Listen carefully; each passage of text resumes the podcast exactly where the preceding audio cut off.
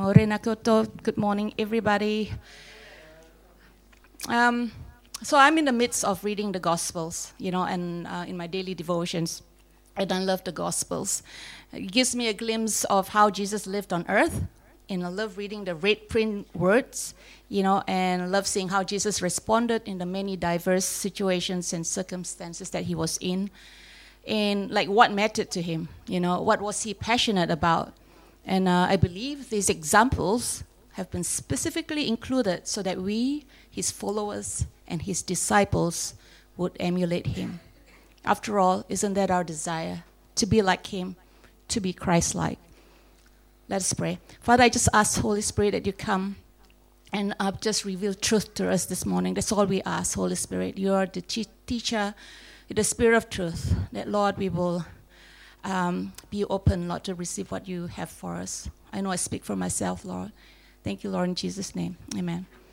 So the word Christian was first mentioned in the book of Acts. The disciples were called Christians because their speech and behavior were like Christ. And so the church consists of Christians who are called to be physical representation of Christ on earth. So the church basically means a gathering of Christians. And a Christian is a follower of Christ. We are the church. It doesn't matter which church we attend. We who are Christians, followers, disciples of Christ, we are the church. Now, when I refer to the church, I'm not talking about, you know, uh, specifically this church, WBCC or Carmel. I'm talking about the church universal. Now, the scriptures also tell us that, and these are Jesus' words, one distinct way as to how we will be known as his disciples. So this is in the front of your bulletin, my text for today, John 13, 34 to 35. So now I'm giving you a new commandment. Love each other. Just as I have loved you, you should love each other. Your love for one another will prove to the world that you are my disciples. The Passion Translation says, For when you demonstrate the same love I have for you by loving one another, everyone will know that you are my true followers. Now, the first part of the verse says that it's a new commandment. The, the disciples were familiar with the commandment to love one another because it's one, one of the laws of Moses. Um, so every time I refer to um, a verse, um, in your insert, all right, so, so that you can follow with me when um, I read these verses. So Leviticus chapter 19, verse 18. Do not seek revenge or bear a grudge against a fellow Israelite, but love your neighbor as yourself. I am the Lord. So, what makes the commandment new is that the disciples were to love others as Christ loved them. That's what's new. Jesus loved them by dying on the cross. Jesus' love is sacrificial, a forgiving type of love. He was compassionate, he was merciful, he was forgiving. So now we, his disciples, have a new motive to love, to love our neighbor because Christ has loved us. Jesus had set the example for his disciples. He was not expecting anyone to do anything else, nothing that he has not already done himself. And then the second part of the verse by this, everyone will know that you are my disciples if you love one another. How powerful is this statement? Yet the disciples will be known by the way they show love. So the new commandment say we look at how Jesus loved and then follow Him in it. We live out the love that we see in Jesus. We're called to love others as a mark of our own discipleship. We must be known by our Christ like love for others. And the love that we show or don't show will be the evidence whether we are his disciples. It's the strongest argument for our faith in Christ and should come out of an overflow of what God has already done in our heart. That people out there can tell who the Christian is, who the true disciple is, who the true follower of Christ is, by seeing if they have love one for another. And so, how we love others will confirm whether our profession of faith in Jesus is real. Some would say that one of the weaknesses of the church today is the way many Christians do not embody this commandment. Why does the church exist? It is to accomplish a mission, which is to reach unbelievers with the love and hope of Christ. That means everything we do needs to work in a way unbelievers can access. So, what do the unbelievers, the people out there, think about the church and about the Christian? So, these past few weeks, I set out on a journey to, to find the answer. I created a survey and I went out to the streets and I wanted to hear from the people themselves. So, I have a bunch of responses. Some are not relevant because they turn out to be Christians. I specifically was hunting down non Christians. It's funny, I don't know, you know, in your mind, you look at a person out in the street and you think, um, they're probably not a Christian, but, you know, and then you give them the survey and they take, I'm a Christian. so it's, it's hard to tell, you know. Um, I got a bunch of uh, service, you know, uh, responses from Christians. I'm like, ah, not not relevant because I really just wanted to hear from the non Christian, but I do have a few and I want to just highlight them. One, okay, this guy is a Christian. One is an Englishman on holiday from England. He was over 60, brought up in church. I won't say what church. Professes to be a Christian, but does not go to church. Why? Because he doesn't like that the church dominates. He respects the faith, but not the religion and the do's and the don'ts. Then I approached two non Christian teenagers. I didn't know they were that young. You know, I found out they were 16 years old. They go to Tauranga Boys College. Both indicated that they have a positive per- perception of the church. I asked them to circle out of one to five how they viewed the church. Five as being favorably, one is not so favorably both okay now this is this is amazing because both completed the surveys without looking and checking answers right?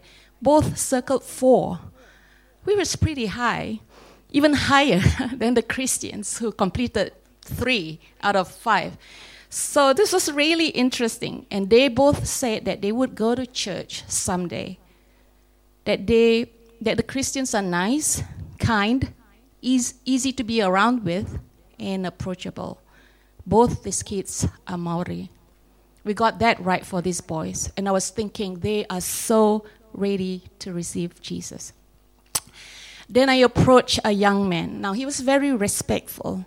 Um, he was about 18, 19. And he said that he does not have a positive perception of the church. And the reason was, I quote, because it's a fear based. And then he said two words that I cannot repeat here because I'm in church. So he said it's a fear based something something religion for weak people. It was an eye opening exercise. As I walked away for, you know, from the young man, my heart broke. How did he come to that conclusion? Why? Why did he think that? Did something happen for him to feel that way about the church? An article from Christianity Today says, I quote, The church today is compromised, shallow, legalistic, petty, and unforgiving. Now, we may not agree, but the world thinks so. Now, this is really sad because Jesus is not any of those things. When the people you're trying to reach struggle with you, it's hard to reach them. A survey done in America says this only 21% of unbelievers have a positive perception of the church. The same survey states the top five perception of the church by non Christians. The church is judgmental, the church is hypocritical, the church is known for the things they are against, the church is irrelevant to me, the church is detached from the real issues my community is facing. I don't think it's Jesus that is the problem. I think it's that people calling themselves Christians have taken what could be a beautiful faith, a beautiful relationship full of love and respect, and have turned it into a way to bully people, judge them using the Word of God.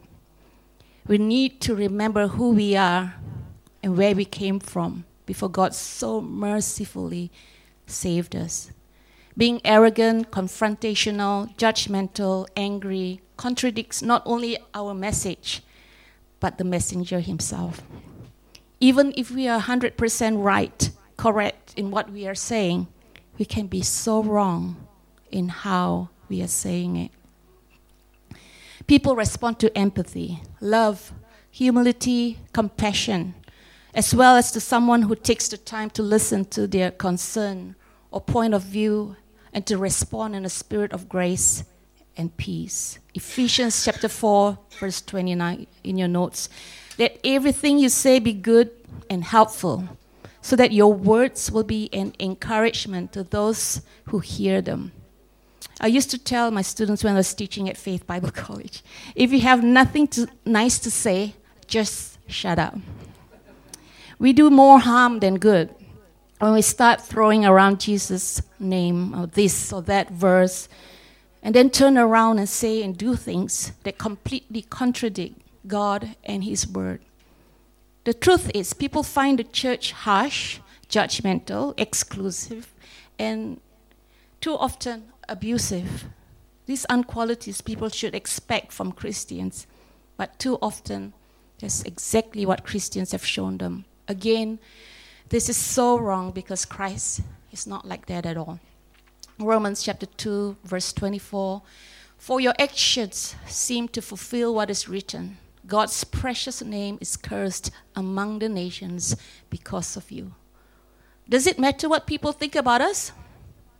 I mean, you might think, ah, who cares what people think about? Yes, of course it matters. We are called to represent Christ in this world. John 17, 18. And this was when Jesus prayed for his disciples I have commissioned them to represent me, just as you commissioned me to represent you. We saw earlier that how we love others will prove to the world whether we are his disciples.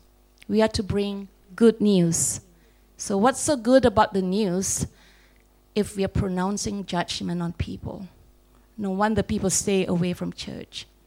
Isaiah 52, verse 7. How beautiful on the mountains are the feet of the messenger who brings good news. And what is that good news? The good news of peace and salvation. The news that the God of Israel reigns. Acts 20, 24. My life is worth nothing to me unless I use it for finishing the work assigned me by the Lord Jesus. What's that work? The work of telling others the good news about the wonderful grace of God. The message translation says, To let everyone I meet know all about this incredibly extravagant generosity of God. Let us look at a couple of passages in the Gospels to see how Jesus responded to the sinner. The first story, very familiar story, the woman caught in adultery. Follow with me in your insert, John 8, 3 to 11. As he was speaking, the teachers of religious law and the Pharisees brought a woman who had been caught in the act of adultery. They put her in front of the crowd. Teacher, they said to Jesus, this woman was caught in the act of adultery. The law of Moses says to stone her. What do you say? They were trying to trap him to saying something they could use against him. But Jesus stooped down and wrote in the dust with his finger. They kept demanding an answer, and so he stood up again and said, All right, but let the one who has never sinned throw the first stone. Then he stooped down again and wrote in the dust. When the accusers heard this, they slipped away one by one, beginning with the oldest, until only Jesus was left in the middle of the crowd with the woman. Then Jesus stood up again and said to the woman, where are your accusers? Didn't even one of them condemn you? No, Lord, she said. And Jesus said, Neither do I. Go and sin no more. What is interesting about this story is that it does not even mention the men with whom she had committed the act with. So, really, they were not at all concerned with matters of the law. And when Jesus told them to cast the first stone, if they were without sin, he was saying, if they were to hold her to the punishment the law demands, then they too should be held to that same standard. Jesus never called into question the punishment prescribed by the law. He knew the Pharisees were right. Stoning was called for by the law of Moses, but he chose to show mercy and grace. One interesting thing to note here is that Jesus was left alone with the woman standing in the middle, in the middle of the crowd. Now, if he was with her in the middle, that would mean that he was not with the others judging her. He was with her, alongside her, and he stayed with her right until the end. Jesus was the only person who stood up for her and showed compassion. He did not condemn her, even though she was caught in sin. For me, this is huge. John 3 17. God did not send his Son to the world to judge and condemn the world, but to be its Savior and rescue it. 1 Corinthians 5 12 to 13. What business is it of mine to judge those outside the church? Are you not to judge those inside? God will judge those outside. The Bible says, Judge not, lest we be, we be judged. So, why do Christians judge? The only person who has the authority to judge is Jesus, and yet he did not judge. In fact, the only ones Jesus judged were the Pharisees, the religious leaders, the ones who knew the law and should have known better and should have understood the nature of God. John 9:39. Then Jesus told him, I entered this world to render judgment, to give sight to the blind, and to show those who think they see that they are blind. If you read the Gospels, you'll see that Jesus was pretty harsh on the Pharisees.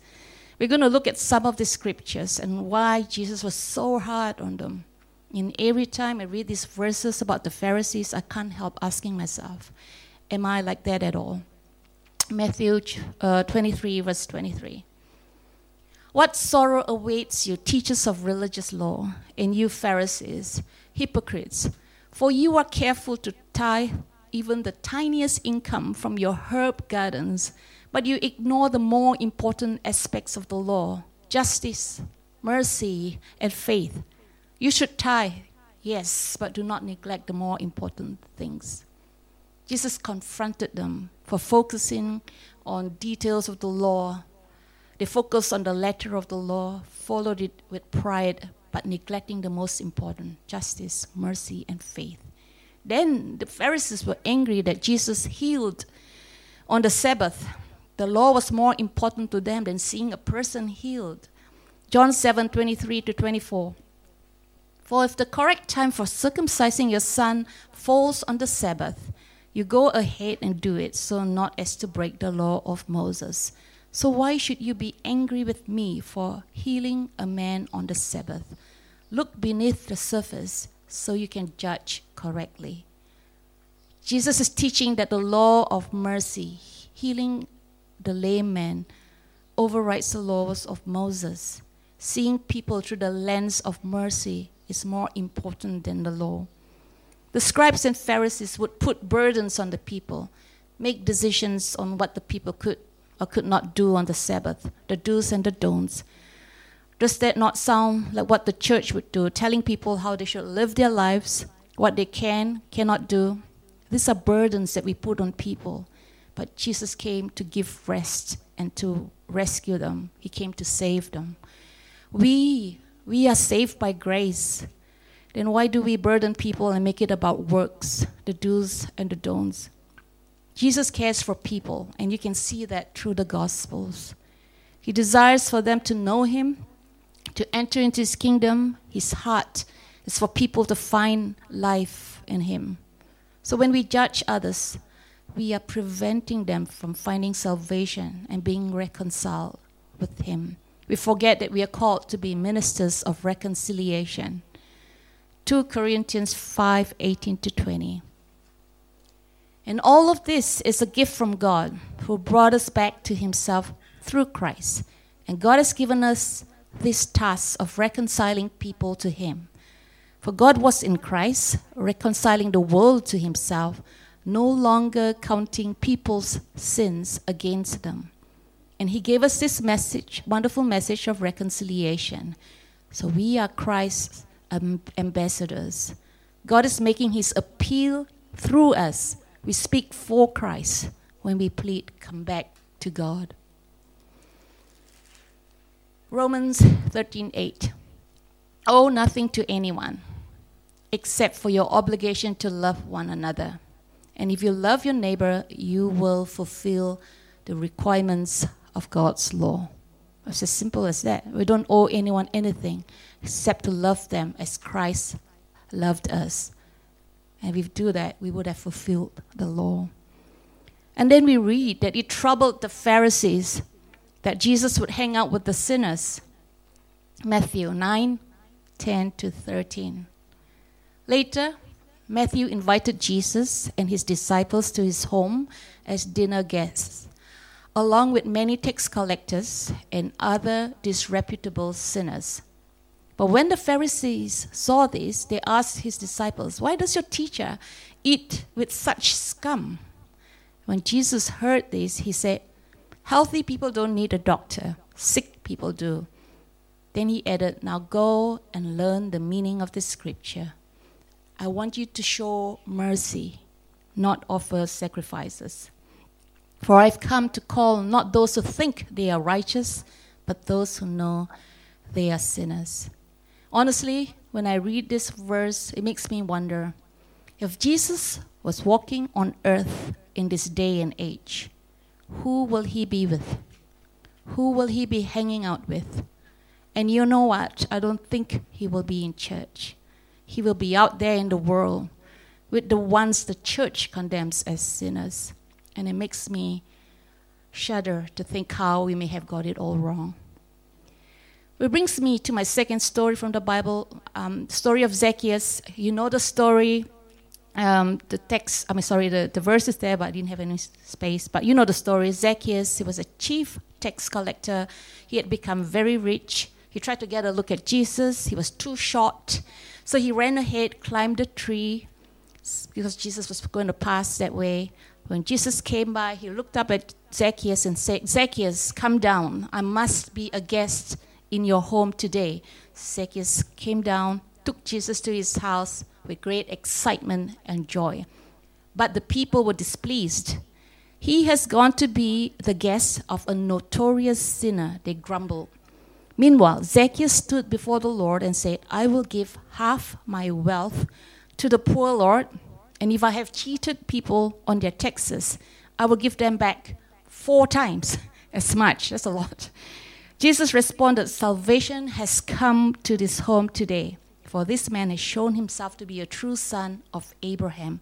For the Son of Man came to seek and save those who are lost. Zacchaeus was portrayed in the Bible as a sinful tax collector and despised by the crowd. Jesus shocked the crowd by, first of all, addressing Zacchaeus and then saying that he must be a guest at his house. Really? Jesus is going to visit him, a sinner? Jesus did not say to Zacchaeus, You must repent, clean up your life, then I'll come and visit. Jesus accepted Zacchaeus unconditionally, expressed desire to visit him at his home, even though he knew Zacchaeus was uh, what, what Zacchaeus did for a living. Being with Jesus was all it took for Zacchaeus to have a change of heart. This is an example of a sinful man who was changed by Jesus' presence and compassion. And it is an example for us and to us that all we need to do is to make a way for people to come to Jesus, to be with Him, to be in His presence, and get to know Him. It is not necessary for people to have to make things right first before coming to Him. Telling people that they need to repent, change their ways, change their lifestyles, or that they would go to hell does not help. In fact, it does more harm than good. Jesus' presence alone and his love for them is enough for people to want to change. An encounter, one single encounter with the Lord Jesus, will lead them to do things they never thought they would, admitting that they have been wrong and wanting to make things right. Romans 2, verse 4.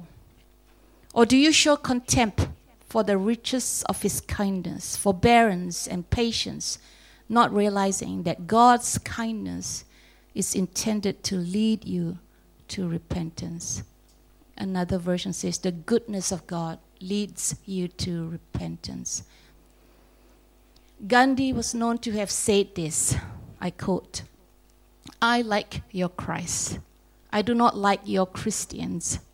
Your Christians are so unlike your Christ. Our inability to live what we preach, our inability to love like how Jesus loved, is driving people away. The solution is to embrace more of what we are supposed to authentically be be loving, compassionate, kind, gracious, embracing, genuine. These are the very characteristics of Jesus.